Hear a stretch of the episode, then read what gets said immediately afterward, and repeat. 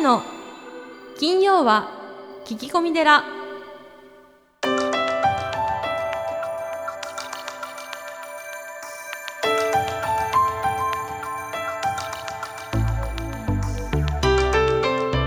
ようこそ架空のテラスタジオにお送りする長谷の金曜は聞き込み寺ナビゲーターの南雲もぐなです。群馬県太田市は随願寺住職であられる長谷さん今日もよろしくお願いいたします。はい、よろしくお願いします。ポッドキャストネームカズハさんですね。長谷さん南宮さんこんにちは。こんにちは。長谷さん、えー昔から悪いことをすると天罰が落ちるとか言いますよね。えー実際に仏教的な観点からえーこの天罰が落ちるということについて教えていただけたら幸いです。悪い人にはしっかり天罰が下ってほしいと思っております何があったんでしょうか。そうだね、何があったんだろうね。何があったんでしょうけどうね、ん。天罰っていうのはこう仏教的にはどういう感じなんですかね。天罰っていうよりも仏教だとその仏罰、まあ、仏様の罰と書いて仏罰と読むんですが、はい。あの仏説無料儒教というお経の中に、はい。まあ、五逆と言いましてえ。父か母か僧の殺害、えー仏の身体への障害えー教団内の対立。そういったものを起こしたものは、えー教団を維持するために罰を与えたりっていうことはですね書かれてるんですが、うん。まあ、大乗仏教の戒律では、はい、えーどんな重罪でも、えー懺悔ですねによって、えー原則で許されるっていうことになってますのでその仏が罰を与えるってことは基本的にないというふうに説いているんですね。あそうなんですね、うん。あの一切衆生は皆仏というふうに教えてますからその救うということです。どんな方でも救う、まあ、あの曹洞宗で有名な良寛さんは、うん。まあ、病む時は病むがよく候死ぬ時は死ぬがよく候病死する時には妙薬にて五座候というふうに述べられているので、まあ、その時その時に合わせて対処するというふうに述べられて、まあ、浄土教なんかではその人を殺めた方もうん。念仏によって救われるというふうに捉えてますから、まあ、仏罰っていうことはですね、うん。あの因果応報っていうのはあると思います。うん。うん。まあ、悪いことをするとうん。悪いことが起きる。うん。良いことをすると良いことが起きるということですけど、はい、まあ、これはあのいつ起きるかはあの誰にもわからないですよね。うん。うん。そっか、まあ、カズハさんはねでもそのカズハさんの気持ちもよく分かってうん。やっぱ悪いことしたらそれなりの、ね、目には目をじゃないけどうん。っていう気持ちもまあだけどやっぱり仏はそういう人も救うっていうまあ、僕たちの信仰では、はい。救っていかないといけないですいよね。けないってことなんですね、はでも、あのーこれは方便だと思うんですよ。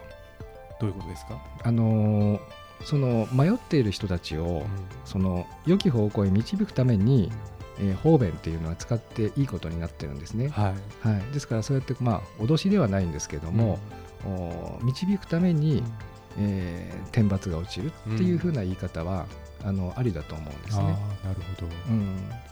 まあ、そうですね、まあ、いろんな、まあ、事件とかいろいろありますけど、うん。まあ、その起こしている人も何かなんだろうな。原因があって起きているわけでだからその根本みたいなところをなんか導かないと解決しないかもしれないですね。そうですね、あのーまあ、よく言われることは因縁って言いましてその私たちもその本当に国が乱れてねうん。明日食べるものがなくてはい。そういった時には人を殺したりあの殺めたりっていうことももしかするとするかもしれませんよね。うん。ただ平和でそういう状況じゃないので、確かに今の日本はそうですよね。はい、そういうふうになっていないだけではい。人間なんていくらでもうん。変わるので、そっか、まあ、確かに世界情勢を見てみれば、うん、ね、内紛とかいろいろありますからね。そうなんですよね、はい。だからあの僕たちがこうやることというのは、うん、良きように生きるっていうことなんですよね。あのうちのお寺では皆さんに お勧めしてるんですけども、はい。仏の10回っていうのがありまして、ええ。ー生きとし生けるものを大切にしましょう。盗みや不正を犯さない習慣をつけましょう。夫婦の道を乱さない習慣をつけましょう。嘘偽りを言わない習慣をつけましょう。迷いの酒や思想に溺れない習慣をつけましょう。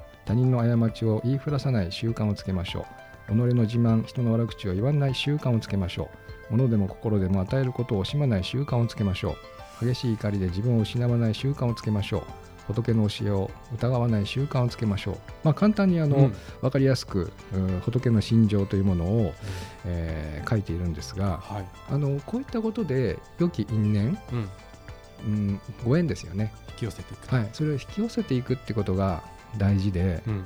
天罰が落ちるかどうかはうん。祈らなくていいと思うんですよね。そっか。うん。そこがちょっと聞きたかったんですよ。うん。なるほど。じゃあ風さんにこの言葉をね今。毎日唱えるといいと思いますよ。ははい、ぜひ、いいい因縁を引き寄せてうん。いただきたいですね。そうです。あの思ってるようになりますから。はい。ありがとうございます。はい、さあそして今月のゲストは花丸学習会代表の高浜正信さんです長谷さんスタンバイの方よろしくお願いいたしはい、よます、ろしくお願いします。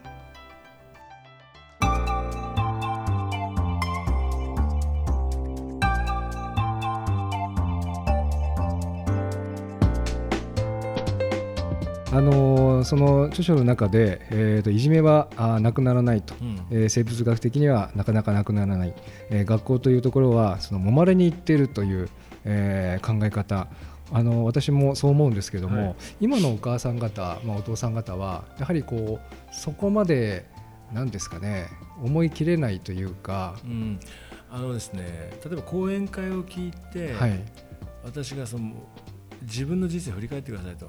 やっぱり皆さん辛い時とかあったしでもそれを乗り越えたことがすごく後々力になってますよねと。っていう話は皆さん納得なんですよね。だけどこれはまたその生物学的にもう真実なんですよお母さんになった途端に我が子のことはもうやめてそんないじめとかって心から願うんですよ。そこがやっぱりこう一つの大きい壁ですからね。じゃあじゃあそれお母さんが悪いっていうんじゃなくて昔からそうなんだけど、うん。その心配性のお母さんの周りにいっぱいゆりかご軍団のお母さんお母さんのゆりかごってあのなおじちゃんおばちゃんたちがいて分かる分かるそう気持ちは分かるけどダメだよそんな子供のこと口出ししちゃって言ってくれるからスッと落ち着くみたいな。はいこのかネットワークがなくなってるんですよね、うん。そこが一番のポイントだなと思って見てますけどね。だから昔は地域ってやっても隣組まで行かなくても本当に地域がつながってたからあの赤ちゃん生まれたってみんな見に行って「あ似てる似てる」とか言いながら抱っこしてくれてね「いやあなたちょっと疲れてるから寝てな」とかもう気遣ってくれるしこうちょっと掃除すると「あんた頑張ったねこういつきれいにしたの?」ってこう気づいてくれるとかね女子同士のおしゃべりは永遠に続くみたいなもうすごく安らぎの時間があってでやっぱそこでやっぱり、うん、分かるけどさ男って喧嘩するもんだよそれはって言われりゃそうかなと思思えるんですよねでもネットワークないところでお母さん一人にしておくともうひたすら心配だしほっとうちの子を傷つけないでくださいみたいな。キーってなってなっちゃうんですよ、そうですね、はい、なっちゃうの止めようがないです。よおお母さん一人でまた名前言いませんけどそこに迎合する評論家とかねメディアの人がいるわけですよ、これ戦って大変なことですねみたいな。キーってなっちゃうみたいなね。で学校とっちめましょうみたいな感じになっちゃうとか、だからその除菌主義がもう蔓延してきたのでいよいよお母さんに迎合してお母さんもどこかでは自分のこととして分かったんだけど我が子としてはもうやめてっていうのが母なんでそこに落とし穴があるかなと。僕もあのたまにテレビとか出てるので、はい。えー嘘は言ってないと思うんですね。ただ全部伝えてないっていうのはそうですね。まあそれに近いですね。はい。それをこう、はい。真に受けてえ信じるとええ。ちょっとまずいなっていうのはいつも思ってるんですね。だからまあやっぱり戸塚トスクールみたいな極端な例でわーってああいう体罰ってとにかく100%いけますよね。なんか文句ありますかってガーってやっちゃうとか。で体罰が僕はいいとは思わないんですけどで、はい。なくても子育てできますけど、甘噛みしない動物はいないわけでそんなこといちいちガタガタ言わなくていいんだよっていうのがあの僕の持論ででやっぱりごめんねってこう言いながらあの反省しながらいけばいい話なのに、もうとにかく叩いちゃったことをすごくお母さんを私はいけないお母さんだわとか思ってたりするんですよ。で 本当なんですよ。いいですそれおかしいからっつってもっと気楽でいいよとお互い人間同士至らない同士で言い過ぎちゃったりちょっと手が出ちゃったりしてごめんごめんって言いながら行けばいいのにねなんか完璧な子育てみたいなこう幻想を持っちゃってでじ苦しんでるのは自分みたいな感じですね。あー。まあ、横峯先生もよくおっしゃるんですけどその、まあ、うちもやってるんですが、はいはい。あのーなんですかね。うーん子育てって1回目は失敗するじゃないですか、はいはい。まあ、1回目っていうかはいはい。みんな初めてですかはいはい。ら分かりませんよね。えただ、あの私たちこう保育園やってますと、まあその適当でいいんだよっていうね、ええ。適当なぐらいがちょうどいいんだみたいなのあるんですけど、はいはい。やっぱりそこら辺こうみんな何ですかねあの子供が少ないですから一生懸命力んでやっちゃうんそうですね。ですかね。力みますね。でやっぱりこう自分のことと我が子のことはもう違うのが人生っていうかそれこそなんか自分は冒険家のくせ子供は公務員にしたい親みたいなな よくあるんですよ。ええー、あなたがみたいな本当に自分は起業家のくせにねやっぱり医者かななんとかかみたいなのを言ってるんじゃないですかねその辺はやっぱり人間っていうのは不思議なものでやっぱり我が子のことになるとこう違う思いででやっちゃいけないことって結構やっちゃうなみたいな。可愛い可愛いだけで傷つけないでくれっていうふうになっちゃうとか。うん。だからそうお母さんってそこの落とし穴にはまってますよね。だからそのそういうこう悪気があるんじゃないんだっていうこととかお母さんってそういうもんだって分かって周りがこう助けていかなきゃいけないとかね。よく保育園の数とかばっかり今問題になってるけどもはい。そうじゃなくてそのお母さんの心をあの受け止めるっていう仕組みが一番重要でその誰かに分かってくれたり誰かにねぎらってくれたりもう大変なのにあんた本当すごいねとか言い続けてくれれば割とずっと粘れたりするんですよね。うん、だそこのところがあの気持ちの受け止めてもらえる人がいないっていうか特に女性同士で分かってくれて一番嬉しいんですけどそれがなかなかないので。まあ、そこら辺もこう保育園とか幼稚園のお役割かもしれませんね。もう間違いなくそうだと思います幼稚園と保育園が頑張るしかないって思いますね、そういうところであの来たお母さんはとにかくうちの責任で心だけは受け止めるからってやってくれるとだいぶ助かると思いますね。だからお友達になれないお母さんとかいるじゃないですか、はい。浮いちゃって人が、はい。ああいう人たちこそすごく実は追い詰められるから、うん。あのね、エネルギーがあってママ友のリーダーでこっち来なさいみたいな人はほっといてやってるじゃないですか そうですね。そうなんです。でポツンとしちゃう人とか、アート系の人とかねあんまりちょっと人と昔から私馴染まなかったしとか私男の子とばっかり遊んでたんでとかいうこう言い切っちゃってね友達作らない人とか危ないですね。あー。こううちもアンケートとかやってるんですけど、こう A4 の紙に、えー表裏びっしりはいはいはい。ちっちゃい字でバーって書いてきて、はいはいえー先生と面と向かって喋れないので手紙を書きましたってうん。喋ればいいじゃないって 毎日来てるんだからって思うんですけどそういう方いらっしゃいますいよね。ますいます、はい。えーももともと人間全体が人間関係苦手にどんどん追い込まれてるんで昔はねあの鍵もない部族とまで言わないですけど仲間で暮らしてたのが一戸建てになりもう鍵も2つかかってもう近づくと防犯灯がピカッと光るみたいなうん。どんどん孤立化していってで画面が相手してくれるみたいな時代になってきてるのでだからそこのところなんていうのかな人間関係力っていうのは間違いなく男女ともに落ちてますよね。おせっかいババアがいなくなったっていうかね、うん、あんた怪我し。なさいよみたいなことをもう誰にも言えないとかね。それは個人の自由だと思いますよみたいな部分じゃないですか、うん。はい、そうですね、うん。冷静にですね。そうなんですよ。今あのうちはこう池袋で町の保育園っていうのを始めたんですが、はい。まあ、アライアンスで始めたんですけども、やっぱりその近所付き合いがないので、まあ、保育園を拠点にしてそのいろんな方が保育園を中心に出入りするっていう仕組みを作らないといいですね。子どもたちもおじいちゃんおばあちゃんに会う機会がないっていう。うん、本当そうですね、え本当そうですね。だから仕組みでそこをカバーして一人の子供の周りにたくさん大人がいる感じっていうかねそれはお母さんもすごく受けてもらってもらってるっていうかなどこアフリカの言葉に一人の子供を育てるのには村一つが必要だって言い方があって。ーそうですか。それすごく僕共感するんですよね。ん。本当にそういうことだなって。で母子を含めてこうゆりかごっていうか村一つのいろんな大人がお母さんにも子供にも働きかけ続ける時やっぱ健全に育つっていうか。うん。今母子で孤立しちゃってるんでそこがポイントですかね。うんまあ、うちの群馬の田舎などです。と、あのーまあ、おじいちゃんおばあちゃんひいおじいちゃんひいおばあちゃん、そしてお子さんお孫さん、まあ、うちはもう70年近くもやってるので、まあ、今来てる園児は大体もう、えーお孫さんとかひ孫さんになるんですけども。うん素晴らしいですね。で老人ホームをやっていて、はい。もうなんですかね地域がこうお寺を中心に動いてるっていう感じなんですがそれをこう意図的にあのバラバラになったものをまた集めようとまあ、お寺サイドで、えまあ、画策してるといへうー。か企画をしてるんですけども。そうするとあのとにかくいろんな人が出入りするんですよはいね。はい。で僕も子供をハワイで育てたんですけれども、もう毎週毎週パーティーやるので、はい。ろんな方が来るんですよね。で人によって言ってることが全く違うんで、えあれ？って思うところがいっぱいあって子供なりにいろいろ考えたみたいですね。あうん。あそれいいですね。はだから本当にいろんな大人がいるのがいいんですよね、ええ。あのい至らない大人なんかいっぱいいるわし。それ見せつけといた方がやっぱり見てますからね子供 自分も覚えてますもんなんか。大人同士があ今子供には言っちゃいけない話し始めたぞみたいな感じですごく覚えてます先生はあれですかその熊本で、えーこう野遊びというか、はいはいあの遊び込みはどのようなことをされたんですか？やもう夏は本当に朝早く出てってみんなそれぞれの虫かご持って集合で山行ってまあカブトムシはもう大体終わってますけども、まあ、それでも時々逃げ遅れたやつとか いたりとかかクワガタがこうダーンって蹴るとね落ちてきたからポトッとそうですね。はい。でそれがもうすっごい最初の終了の午前中でで帰ってきても途中ねいろいろみちみち遊びながらね。うん。で秘密基地みたいなのもあったりしてそこ隠れて。で隠れてるだけで何もするんでもないんだけど楽しかった。で午後はもう川って決まってたんで。うん。球磨川って日本三急流の川があってその支流がもうどこも面白いんですよ。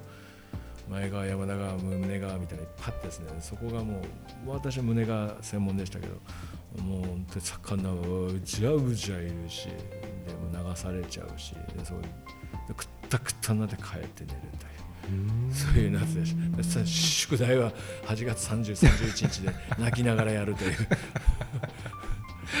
大体パターンですよね、はい、勉強本当全部忘れててなんだっけと思いながら2学期スタートしたのを覚えてますけど。うんそれはお子さんだけで遊んでたんですか？そこには大人はいなかった、えっとね山は子供だけで行って入ってる、川はあの大人が監視で来てました交代で、うん。まあ、事故も何年かに1回あるので、はい。やっぱりそこはあのじゃあ遊ばせないでは昔はなかったんですよね。うん。交代で見張ろう僕も小さい時にあのお寺の屋根に登ってですね、え降りられなくなった経験があっていいね。まあ、地上30メーターぐらいそれですね。あとやっぱり2階からライダーキックしてはい。骨を、足を足の骨折ったりですね。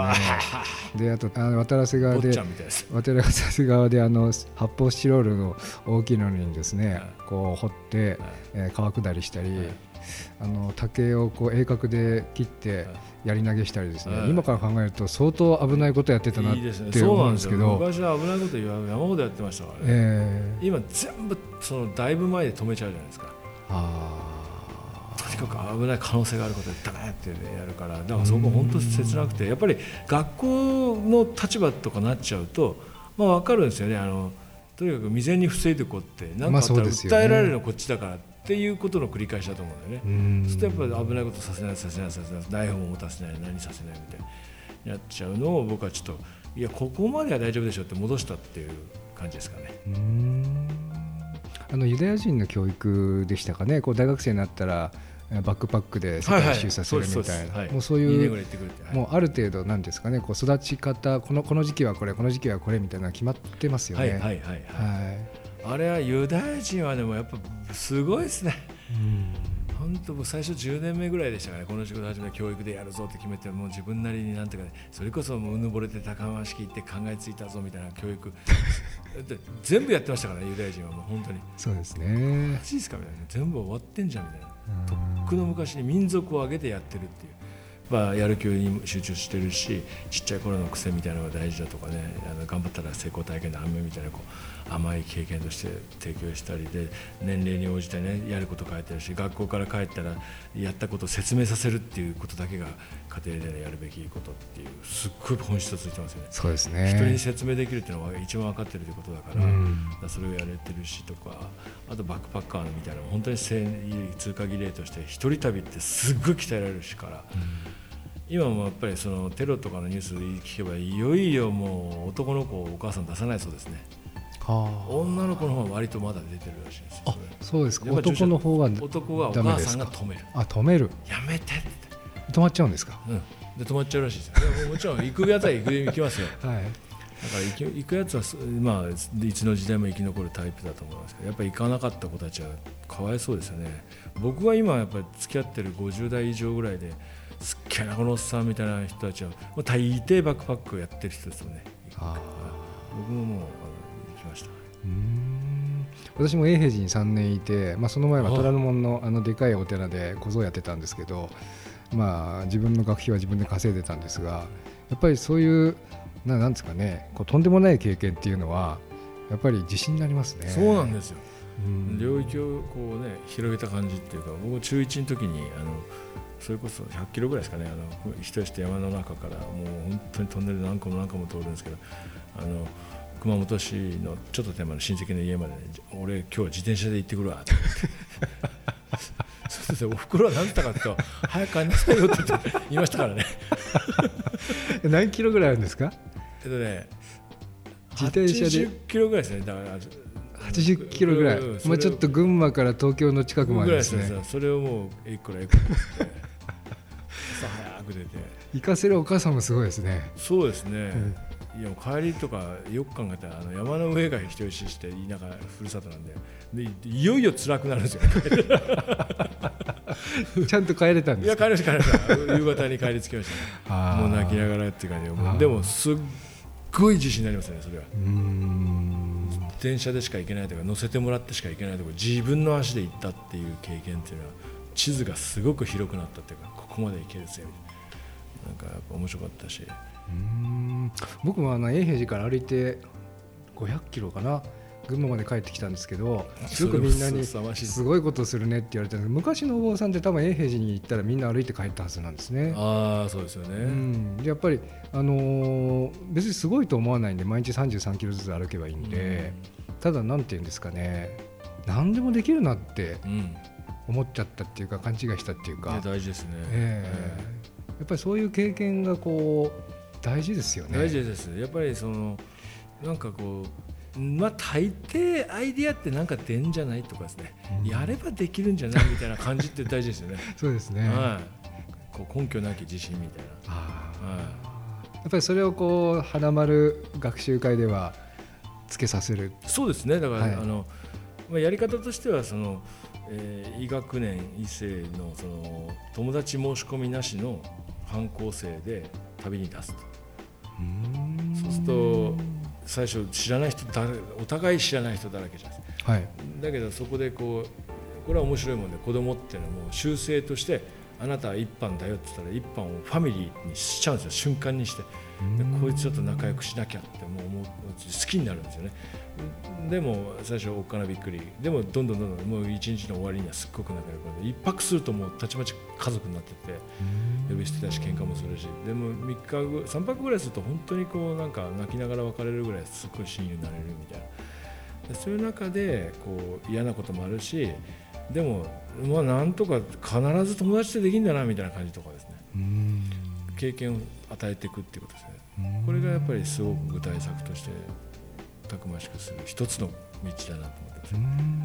今なんか割とその山村留学って言ってはい。1年間ぐらいもう長野県に出すみたいなのも推薦してますね。あの甘えん坊とか一人っ子とかそう人間経験という意味でちょっと足りない子たちについてはやっぱりこうお母さんだと守っちゃうのではい。で安心のできる山村留学とかに行くといいですよって言ってますけど。うん。そうすると長野県の小学校と、まあ、い移住させてしまうわけです。そうです。1年ぐらいですね、はあ。まあ、1年単位で、まあ、大大抵行くと2年3年って居座るんですけど、ね、楽しくて楽しくて。うん。だ毎日野外体験できるんですから。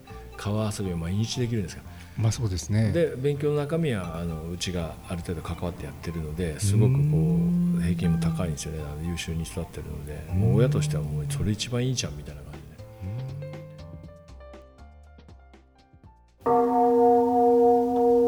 ズズズ随願寺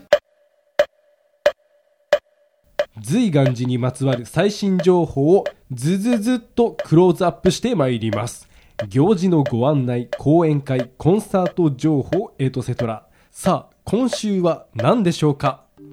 特別養護老人ホームうん森田入居見学受付中です。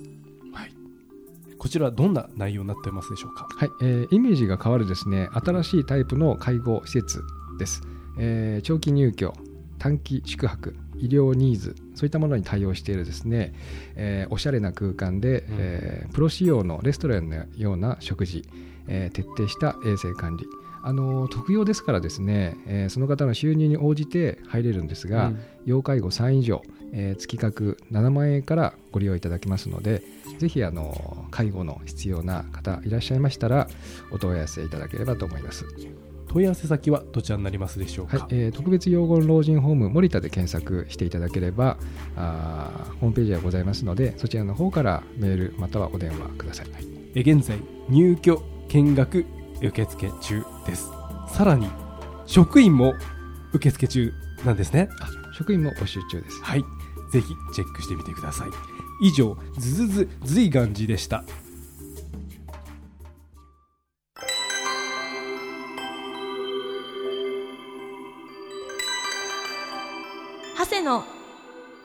金曜は聞き込み寺。